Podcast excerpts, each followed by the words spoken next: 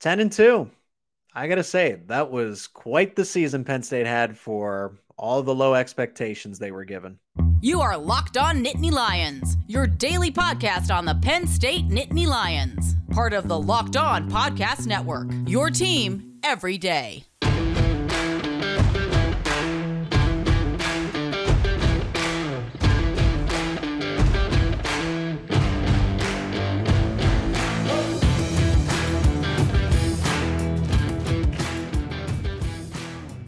Today's Locked On Nittany Lions episode is sponsored by Omaha Steaks. Omaha Steaks is a gift from the heart, a gift that will be remembered with every unforgettable bite. Order with complete confidence today, knowing you're ordering from the very best. Visit omahasteaks.com using promo code Locked On at checkout to get that extra $30 off your order. That's promo code Locked On. Full 2020 season recap of Penn State football and I welcome on a very special guest to do just that. Thanks for making Locked On Nittany Lions your first listen every day. We are free and available wherever you get your podcast. My name is Zach Seiko, your host as always, and joined by a very special guest on today's episode because we got so much to talk about with it being the end of the regular season. Penn State beating up on Michigan State 35 to 16. Final home game for Sean Clifford. And we're going to break it all down. And that is Matty Fresh on the other side. Matt Freiler, some of you know him as, but he is world renowned for his songs Jahan Dotson, Saquon Barkley, Trace McSorley, and maybe you have one lined up for Olu Fashanu since he just recently announced that he's coming back for another season at Penn State. Matt, thanks for joining me here on the show. Yeah, actually dropping an album about the T formation. I love that formation. It's the best offense we run. I think it should be our base offense. So I'm gonna drop a whole album about it, and then uh, Olu Fashanu's got to be on there, right? Because he's uh he's pivotal in the T formation. So he's the anchor next year. yeah, yeah, and it's it's great to get him back. We're going to talk about all of that, uh, obviously, in upcoming segments. So the 2022 season the 2023 season, the outlook for that, and then where we think the uh, Penn State Nittany Lions are going to end up in a bowl game here, plus everything that's just kind of relevant to Penn State. This is basically a lid for the 2022 regular season uh, with everything going on. So, uh, first, Matt, how you been? It's been uh, been a little bit since we caught up ourselves. It's kind of bummed that it's the end of football season already, man. We live for this, right? And uh, just kind of reflecting on college football regular season this year um, some really good moments for Penn State, obviously.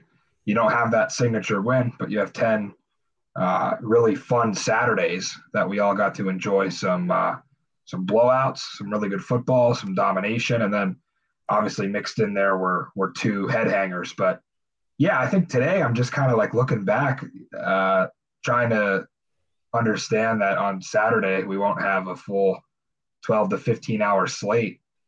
Um, which is always just rough to know. Like th- those Saturdays, they come and go so fast. But we got some conference championship games coming up, and then the bowl game will be highly anticipated this year. So just looking forward to all that.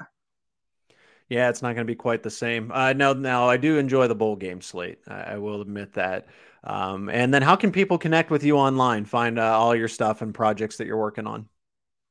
Yeah, so Matty Fresh on Spotify, Apple Music, Amazon Music, wherever you get your uh, music. And then Matty Fresh TV on Twitter and Matty Fresh Tunes on Instagram and TikTok. All right, awesome. And of course, you can follow the show at Locked On Nittany on Twitter and on YouTube, Locked On Nittany Lions. Please subscribe. I'm so close to getting the channel to 300 uh, subscribers there. Really appreciate it if you drop a like on the video, comments, any feedback, any questions that you have for either of us. Why not? Uh, and then be sure to subscribe to the channel if you haven't already. Okay, so you mentioned, you know, the 10 and 2 regular season. When you look back on where they were in August, did you think this was a 10 and 2 team? Yeah, I think if you looked at the slate, I probably would have gone nine and three. And the reason for that being, I just figured that it was going to be tough for this team to bounce back after a loss um, because that's kind of the history they had shown us. And I think you have to give this staff and these players a lot of credit considering they rewrote the narrative this year of not losing again. Um, they handled who they were supposed to beat. Um, they were pretty good against the spread as well. Um, I know there was a video that went out and people were trying to read Sean Clifford's lips saying, We have to cover. We got to cover. We got to cover. Well, they pushed for me. I had a 19. Uh, that was a push for me, but Jake Pinegar makes those two field goals. Maybe we cover. But um, yeah, I think I think I would have gone nine and three. So I would absolutely say exceeded my expectations from a record standpoint. But even even beyond that, um, the way that this team was able to look in their wins and to completely revitalize the running game, kind of overhaul the offense from a standpoint of the run game. I felt like the run scheme was a lot different this season, and some of the new things you saw, like the T formation wrinkle, um, which was effective, and just some of the other stuff Mike Yurcich was able to do, and then obviously adding Manny Diaz on defense. Um, this is a 10 and 2 team, but a 10 and 2 team that looked really good. And I think a 10 and 2 team that would be still neutral site favorites tomorrow against all but maybe five teams in the country. So, um, with all that said, yeah, very successful season. Definitely exceeded my expectations.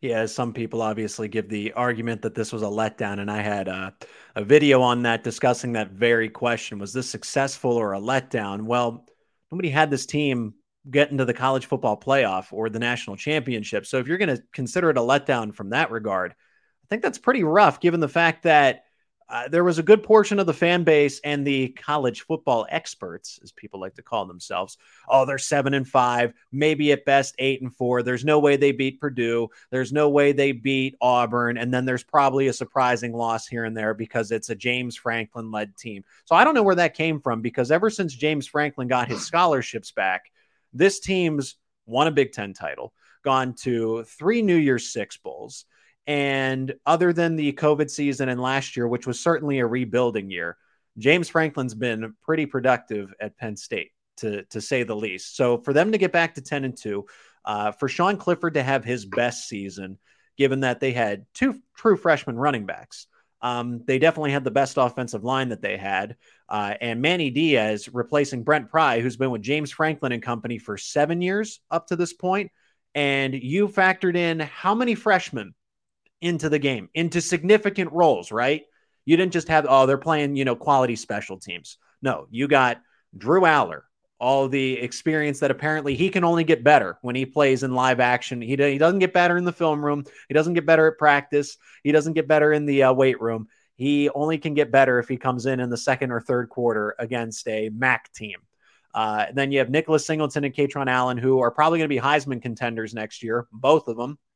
You had uh, guys along the offensive line that cycled in, like Drew Shelton, for not necessarily the best reasons with the injury to Olu Fashanu, but you got him out there. And then Abdul Carter, Dani Dennis Sutton.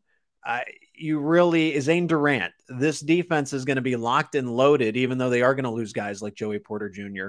Uh, and Ji'Ayir Brown. So, my point now is that they've closed the gap to Michigan and Ohio State. I know what Michigan did to Ohio State this past Saturday, but are we on the same page here that Penn State is a lot closer to those two teams and could retake the Big Ten East as soon as next year if all goes well in the offseason? Yeah, it seems like this year, um, the way that the Big Ten looked, it was kind of like three teams and everybody else, right? Yeah. Um, there was that that tier where um, clearing away Penn State, Michigan, and Ohio State uh, were just so superior to the rest of the conference, and um, I would like to say it would continue that way, but you have USC and UCLA joining um, here in a few years. What 2024, right, would be the first season that they're in. So really, I would lean towards the divisions probably going away after that, and the Big Ten doing some sort of like protected rivals, and then your top two teams go to the conference championship. But you know, we still got another year of this, and um, for the 2023 season with all the talent coming back. And hopefully, I think the key is you have to retain Manny Diaz. I know you have a lot of stud players on the defensive side of the ball, but if Manny Diaz is rumored to be taking any kind of head coaching job that may open this offseason, that's going to be tough. So you need to pay him and you need to retain him the same way you somehow retained Olu Fashanu. I, I don't know how they were able to pull that off. That was shocking to me, but yeah. it needs to happen with Diaz or whatever it takes. I know I read a report that he uh, he bought Brent Pry's house last year. I didn't know that. That's pretty yeah, cool. But, I saw that too. Um, yeah, Manny. Um, like I was just thinking the other day, I don't know if I and I follow the team closely. I don't know if I've really necessarily seen like one Manny Diaz interview or like deep dive or feature. He seems like a really quiet guy and just kind of goes about his business. He's not very flashy, right? And um, obviously he's had his press conferences and things, but he's just kind of like, you know, very low key. And and you wonder like is he is he doing this because that's who he is? Or is he just doing this because he doesn't want to get too too involved with penn state knowing it might be just kind of a stepping stone for him? He's going to come in put his head down do his work get another head coaching job right? Um, a lot of other coordinators you see him kind of getting involved with the community and being very vocal um, associating very closely with james franklin but he just may not be that way he just may be um, kind of a, a low-key guy and that's fine you know i don't i don't mind but yeah, I wonder what Manny Diaz. I think that's going to be key to the 2023 season um, because obviously the scheme is working. Um, they're very aggressive on defense. And um, I think that's something that all of us loved watching the Penn State defense this year, time and time again, um, creating short fields for the offense and flying to the ball. And just in the secondary, just I think Kalen King tied for, you know, most pass breakups in the country. Um, Abdul Carter with six and a half sacks. I mean, you could go on and on about the accomplishments of this defense. I think that they're a top five defense in the country. Um, not even speaking statistically, I would just put them. I would put them there if I had to rank the top five defenses in the country from um, a talent standpoint. But yeah, you bring a ton back from that side of the ball, and I think that's a huge key for 2023 is to keep keep Manny Diaz in town. Matt, let's take a quick break here on Locked On Nittany Lions. And uh, when we come back, we're going to talk more about the 2022 season, saying goodbye to Sean Clifford. Uh, and I want your offensive and defensive MVPs. And we're still going to talk about the future as well, where Penn State's going to play in a bowl game. That's all coming up next. Today's episode is sponsored by Omaha Steaks. The holidays are here.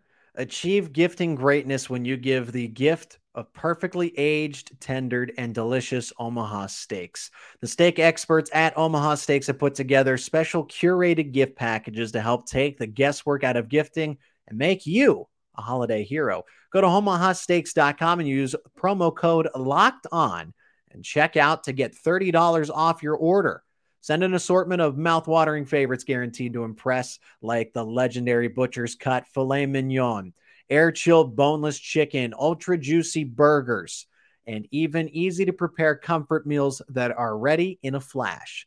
Omaha Steaks is ready to ship your order right away, so shop early and beat the shipping rush. Go to omahasteaks.com and use promo code locked on at checkout Omaha Steaks is a gift from the heart, a gift that will be remembered with every unforgettable bite. Order with complete confidence today, knowing you're ordering from the very best. Visit omahasteaks.com, use promo code locked on at checkout to get that extra $30 off your order.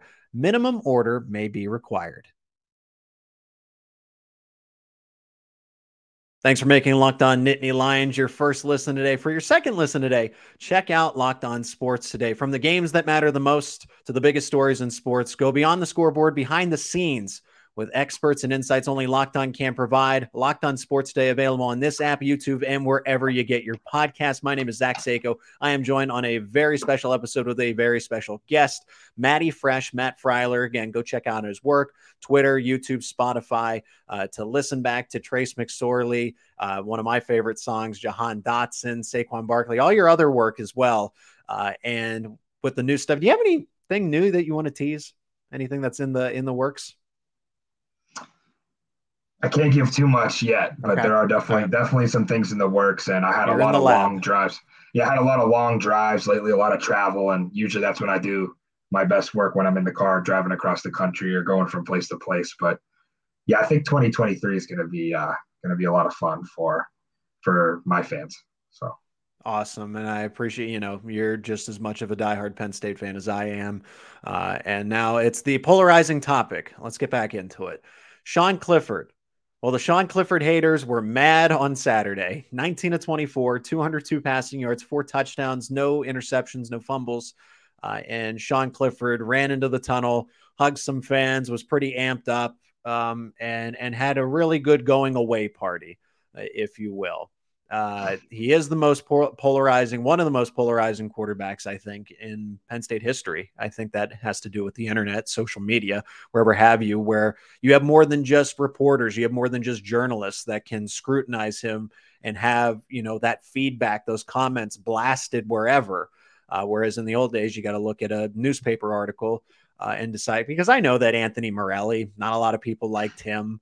Uh, I'm sure that Zack Mills got the same kind of scrutiny uh, as well uh, eh, when you know he had his up and down performances. And he, I mean, even Trey, I remember Trace McSorley getting booed at points in time. It was after that Michigan game. That never happened. Come on. so uh, nobody nobody's safe when it when it seems like, and it's the same thing. So Drew Allar to Sean Clifford, Tommy Stevens to Trace McSorley, right? Uh, it, it was uh, look, I get it, but Sean Clifford was a good quarterback. And honestly, outside of JJ McCarthy and CJ Stroud, how many other schools would have wanted Sean Clifford as their starting quarterback? You you can you have to say because it is fact. It's not an opinion that Sean Clifford was the third best quarterback in the Big Ten. Okay, uh, but that's you know, but that is the case. But look at that though. CJ Stroud, JJ McCarthy, if they're the one and two, look at Michigan and Ohio State. They were the one and two, uh, interchangeable. I think you play that game 10 more times. Uh, they go six and five, five and six, whatever have you, between Michigan and Ohio State. Besides the point, what your overall thoughts on Sean Clifford, what he's done for the past four years as a captain, as a starter, uh, and if he's actually as bad as everyone makes him out to be? Yeah, first of all, let me say if if you boo, it's one thing. Uh, if you were vocal and demeaning and just nasty about Sean Clifford, whether that was on Twitter or some of the people that I heard in Beaver Stadium, even you know Saturday, um, you you should be ashamed of yourself because this is a guy who blood, sweat, and tears for six years in this program, and this is what Penn State is supposed to be um, this is what it means. And and Sean will say consistently, I'm just a spoke in the wheel and I'm I was glad to be part of it. He understands that Penn State is bigger than him. And there had been quarterbacks who came before him who may not have understood that as, as well. Um, not just quarterbacks, other players in the program who um, didn't quite grasp that of what what Penn State football is. And obviously, I've been watching this program my whole life, and I understand the traditions and I understand what it means to play Penn State football, and Sean Clifford defines that. Um, he is a leader, and he is a man in the arena, as they used uh, that term. That was I thought that was really cool when PJ Mustipher said that. But uh, you know, there was a lot of people in this fan base that were were irritating this year, talking about as soon as we lost to Ohio State, shut them down. Let's just get ready for the future. We got nothing left to play for. You should be ashamed of yourself if you thought that. This is a 10 and 2 football team that now has a chance to potentially play Clemson or potentially play somebody in the New Year yeah. Six. Nobody in the country would look at their season and say, ah, New Year Six Bowl, like maybe who? Alabama and Ohio State are the only two I can think of that may end up in New Year Six Bowls and hang their heads about it. But that's two of 130 in the FBS that would that would be disappointed. And not only did they make a statement these last four games, they played themselves in the eyes of the committee back into the New Year Six conversation. Like the committee will realize the work that they've put in. So, you know, there's a lot of people hopping back on board now, like, oh, you know, I, I kept receipts. I'm telling you, and I'm coming after the season. I'm coming for you people on Twitter who ragged on Sean and said this and that. If you want to be positive about Drew Allar, great. I want to see him play too. He played in 10 games this season. But I've already started to do it. And, and yeah, those people should be ashamed of themselves. The people that quit on October 29th and the people who quit on Sean Clifford. He never quit. And I know there's a fire inside him, even though he has to say, yeah, I understand if everyone um, boos once in a while. And he was very professional with how he handled all that. But I know there's a fire that burns inside him that seems like he plays right. Like in Minnesota, he was booed. He came out and played really well. Senior day, he comes out, starts a little bit slow, comes back to throw four touchdown passes. So It does. It fires him up. And I also think Sean did a very good job over his four years tuning it all out, or over his four years starting and, and two years before that, just tuning it all out. Uh, he did that better than I think a lot of people could. So no, he is he is what you'd want Penn State football to be. And the only criticism I would ever have of him is that it just it didn't seem like he developed over the years. It just seemed like he was kind of just a good quarterback that hit his ceiling early and you knew what you were going to get. And I just wish that it seems like when they were talking about that second year in the offense where they kept hammering that home in the offseason. This is the second year with Yurcich.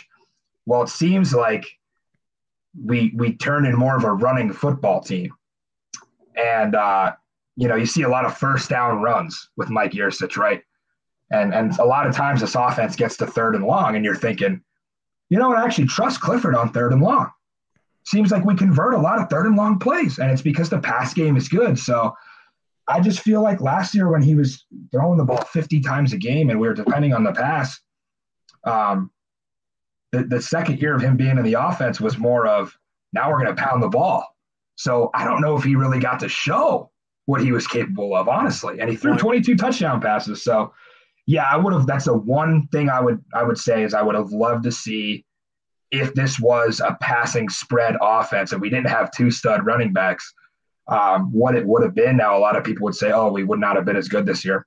Probably true because the run game propelled us to a lot of wins. But yeah, I, that's what I think. I mean, you're giving 30 carries a game to the running game, and you're getting 200 yards, and we're good rushing team. So you wonder if you had to throw the ball a lot, what would have what would have truly happened. But yeah, and a couple couple notes from that. I mean, Drew Allar, as talented as he is, throughout the 2022 season, who was the better quarterback through the 2022 season at this given time? It was Sean Clifford for whatever the reason. And Penn State knows this. I mean, they see them in practice every day. They saw them in all the, you know, in all the lifting and all the film study.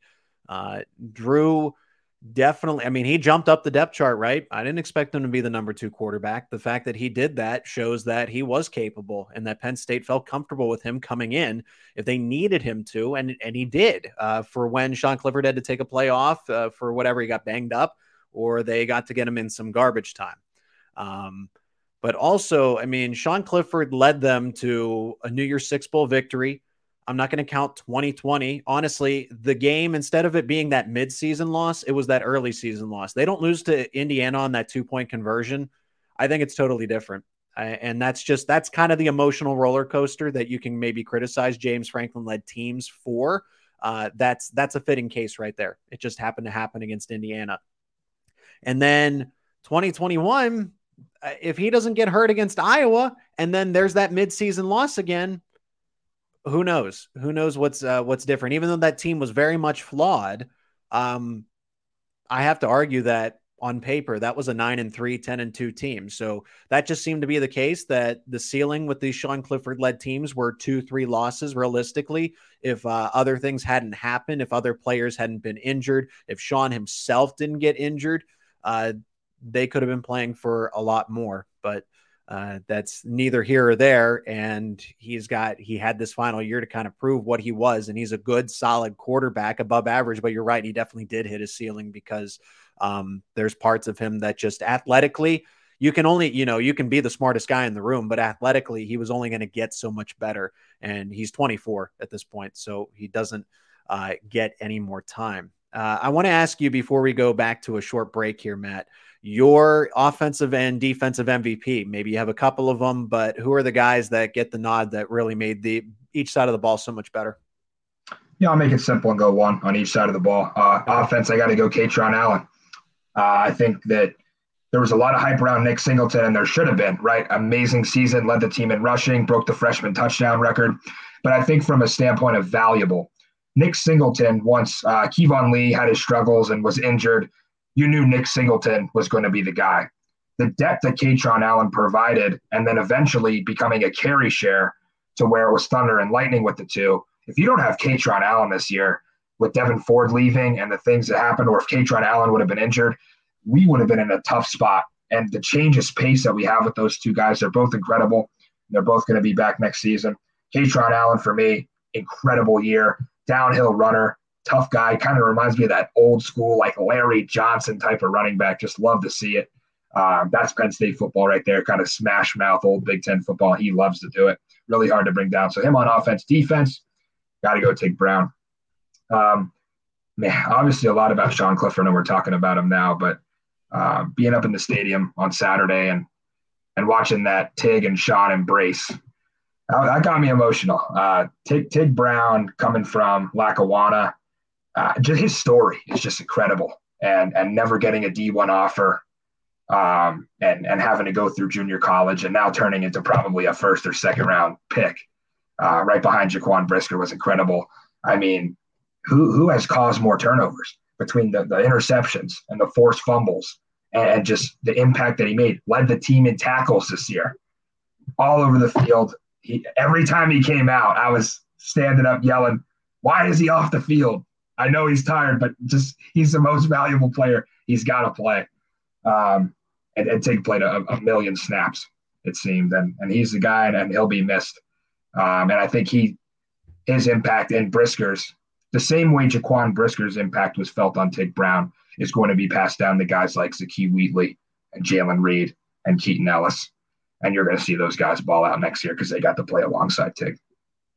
Yeah, let's hope so. I mean, and Mel Kiper Jr. has Ji'Ayir Brown as the number three safety uh, on his big board. And kind of like Jaquan Brisker, I expect Brown to go in the second round and be one of the better defensive prospects. I mean, Jaquan Brisker's leading just about every defensive category you can think of for a rookie defensive back.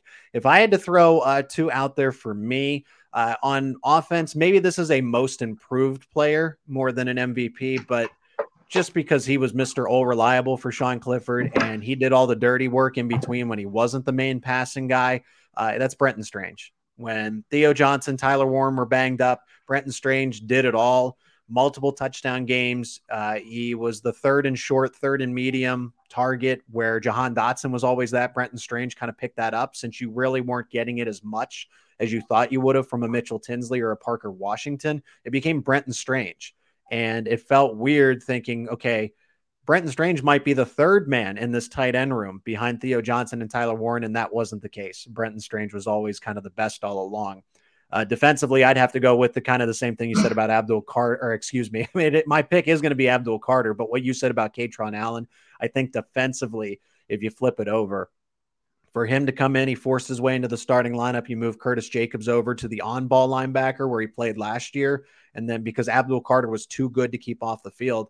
And statistically, he's better than Micah Parsons at this point. Uh, athletically, and if you want to look at it, you know, compare the two as who might be a better football player. Where you're going to say Micah Parsons now because he's a second year linebacker for the Dallas Cowboys. Uh, but when the overall resume is finally put together, Abdul Carter is further ahead than Micah Parsons was at this point. So I hope that Abdul Carter has a bigger ceiling. I, I hope that he doesn't, you know, he hasn't already kind of met that level, but, you know, this is a good level to be at. I hope that he can expand upon it because there was so much untapped potential for Micah Parsons when he slid back from DN to linebacker. And Abdul Carter kind of has a little bit of a head start since he did that in high school. He played middle linebacker and at that second level. So I think that him being a part of the defense and handling so much responsibility as a true freshman is what helped Manny Diaz's company uh, be so sound on that side of the football. All right, Matt, let's step aside for just another moment. Uh, when you and I come back, we're going to talk about where we think Penn State will end up in a bowl game. Again, that's decided December 4th. It's coming up very quickly. And then more of that 2023 outlook where we think this team can finish. It is locked on Nittany Lions. Welcome back to Locked On Nittany Lions. I'm Zach Seiko, your host as always. Uh, very privileged to be joined by my esteemed guest, and that is Matty Fresh. Like the channel on YouTube, Locked On Nittany Lions, and of course, subscribe to Matty Fresh on YouTube as well, Spotify, wherever you get your music of course. Uh, and same thing, wherever you get your podcast, you can do the same for Locked On Nittany Lions. All right, our final segment is we've addressed a lot from 2022, and you and I we're gonna we're gonna be a little over 30 minutes today, but you and I could do this probably for 90 minutes if we had to to uh, really get the full perspective of it. Now. Penn State's going to be in a New Year's Six Bowl. That's all but guaranteed. It's just a matter of which and where. Uh, Tulane, like, are they really going to put Penn State and Tulane in the Cotton Bowl? Like out of all the teams, because that's where all the experts are projecting them. But I, I, I hope they don't do that. I'm starting to hear that it's going to be the Rose Bowl because of a couple things. One, this is about putting butts in seats and, and putting eyeballs to TVs and getting sponsorships and everything. If the Rose Bowl knows that Michigan is going to be in the college football playoff, now if they were to lose to Purdue for whatever reason, that would be a different story. Okay, that's that's just the case. Uh, Michigan would probably fall out of the college football playoff. Uh, but let's assume that they're in, they're safe. They don't want Ohio State because they took them last year, and it sounds like CJ Stroud is only going to play for Ohio State. He's not going to opt out unless it's a college football playoff game. And if they were to play in the Rose Bowl, which is not that, he's going to opt out. So why would the Rose Bowl take Ohio State when their starting quarterback might not be playing and they had them last year against Utah?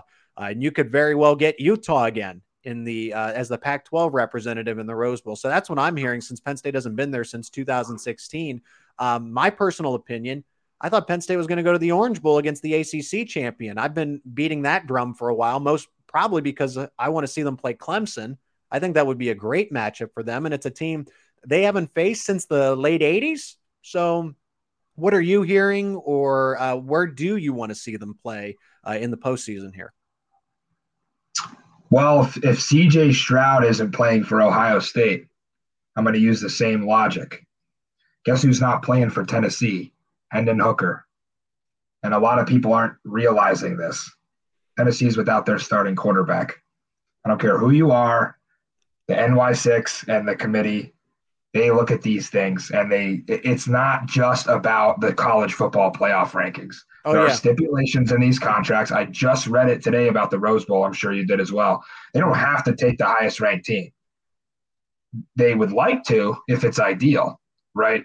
But they don't necessarily have to. If there's a cluster of teams, they can pit a good matchup together depending on several factors. So, I mean, Ohio State, though, like they might look better without CJ Stroud. I hate to say it, but with how terrible he looked against Michigan, maybe you throw Kyle McCord in there. Maybe maybe they look better. I mean, Stroud was miserable on Saturday, but that's besides the point. I think they'll use the same logic. Every projection I've seen is Tennessee and Clemson in the Orange Bowl. I seriously think colors aside, right? Because they'll be like, oh, two orange teams in the Orange Bowl. Yeah. Colors aside, I think the Orange Bowl would prefer Penn State for a couple reasons. A, you don't want two teams that just lost to eight and four South Carolina playing each other because it's going to turn into the narrative of the game. Mm-hmm. It just is. You, you can't you can't avoid that. And B, yeah. if you really think about it, I think what I read is that the Orange Bowl took three SEC teams and two Big Ten teams in a certain span. I think they have eight years where they have to look at games in which they aren't a college football playoff semifinal, right? So I believe last year when Michigan played Georgia, they were a semifinal. So that doesn't count. The eight years that they are a New Year's Six Bowl and they're not a semifinal, they have to take three SEC teams, three Big Ten teams, and then I guess the remaining two could be either SEC, Big Ten, or Notre Dame. Right now, they've taken their three SEC in that span. They've got two Big Ten teams. I think it was 2016 Michigan and 2017 Wisconsin.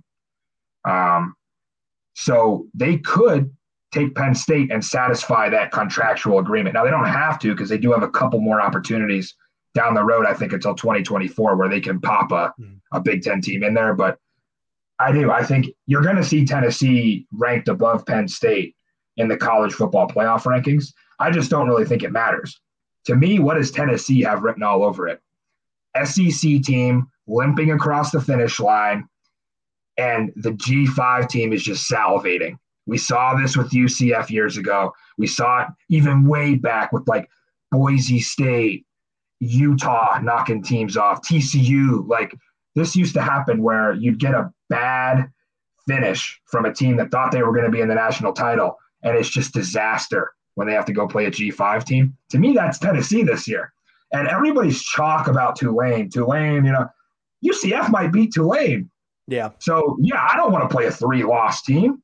When you're 10 and 2 in in one of the best divisions in college football, and you got to play nine and three or 10 and three or whatever it would be, UCF, that'd be terrible. So And it's a lose lose situation in that because you win, nobody cares. I mean, it'll be fun for the fans, I guess, and the players to go out like that, but you lose, it's a disaster. Now you go up against a Clemson, totally different story. Clemson is a shell of themselves this year, and I think we all know that, but they're still Clemson, and they're still coached by Dabo Swinney.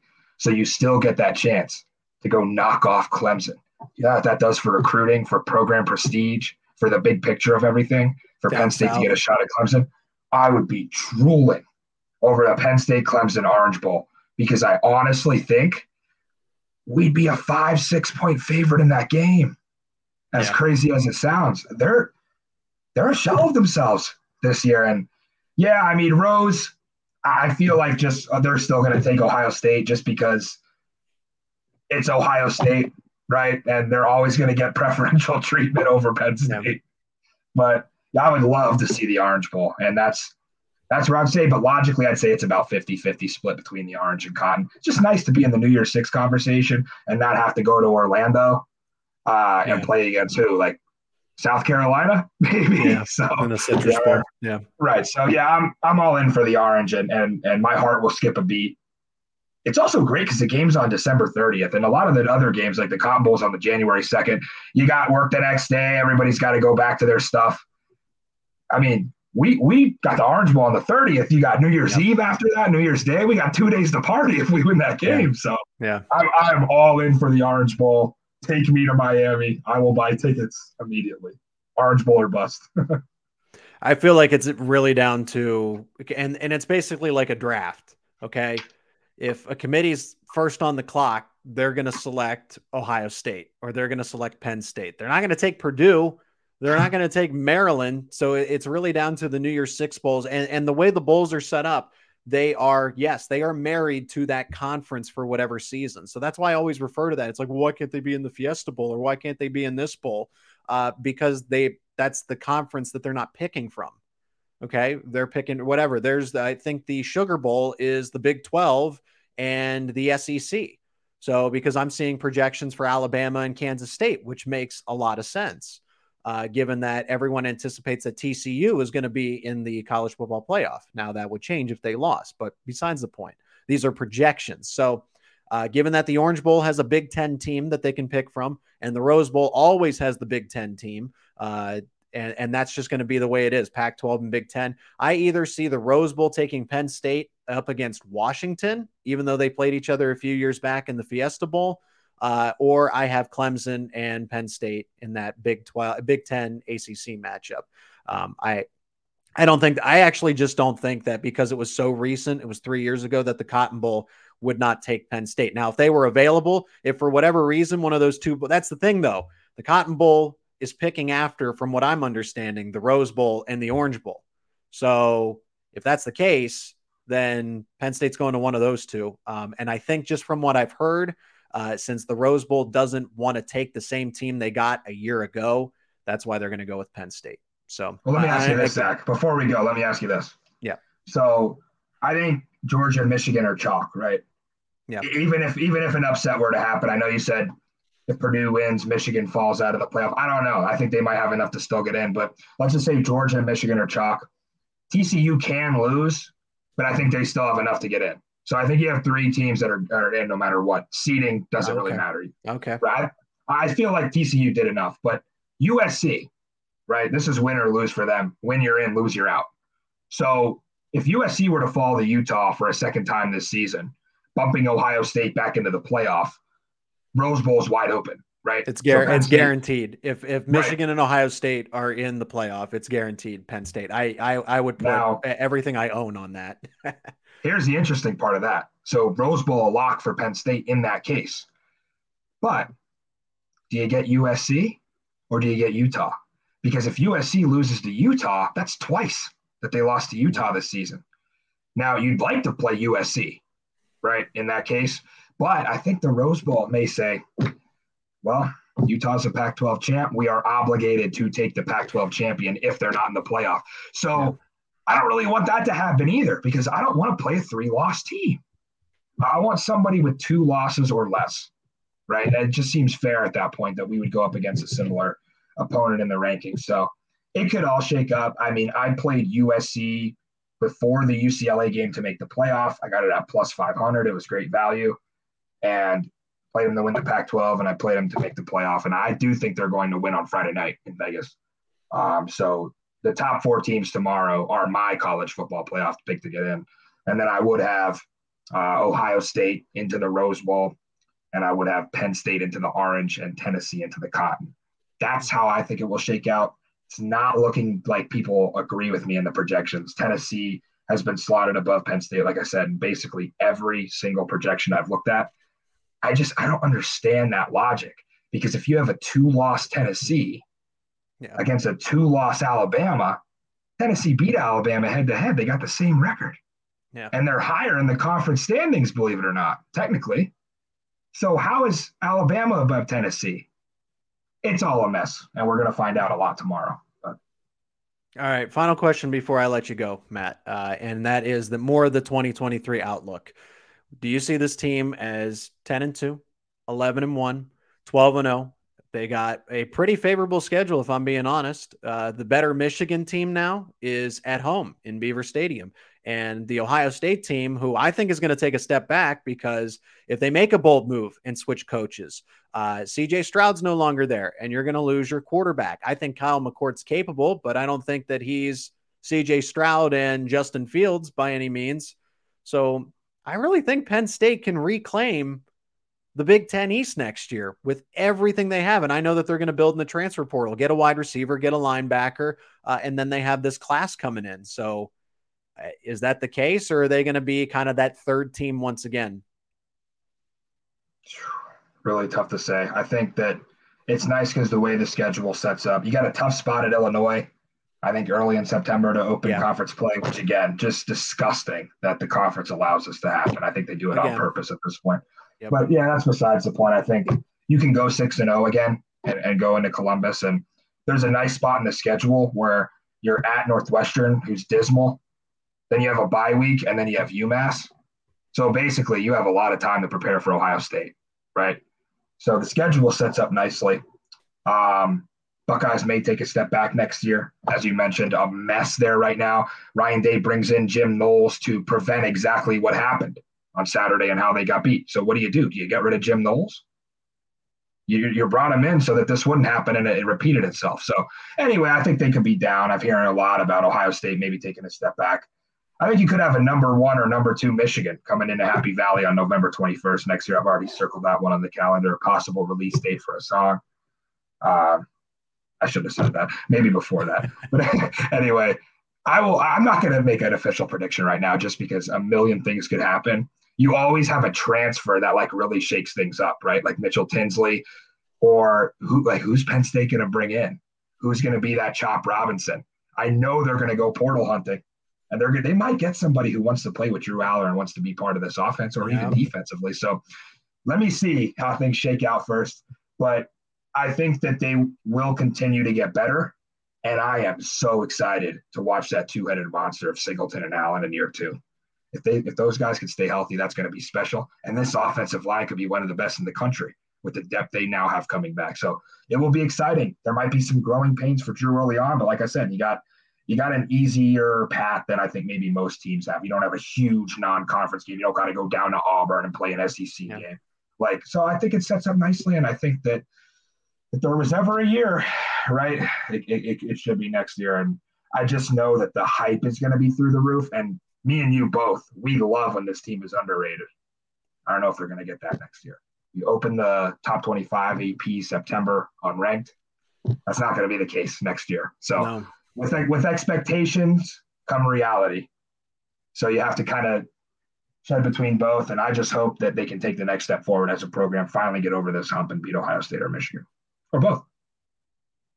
Matt, I always enjoy when we get the chance to do this. Uh, we've done two episodes now, so I'm going to look forward to it again in the future when uh, big off-season news comes around and we get to talk about it. So thank you for coming on to the show.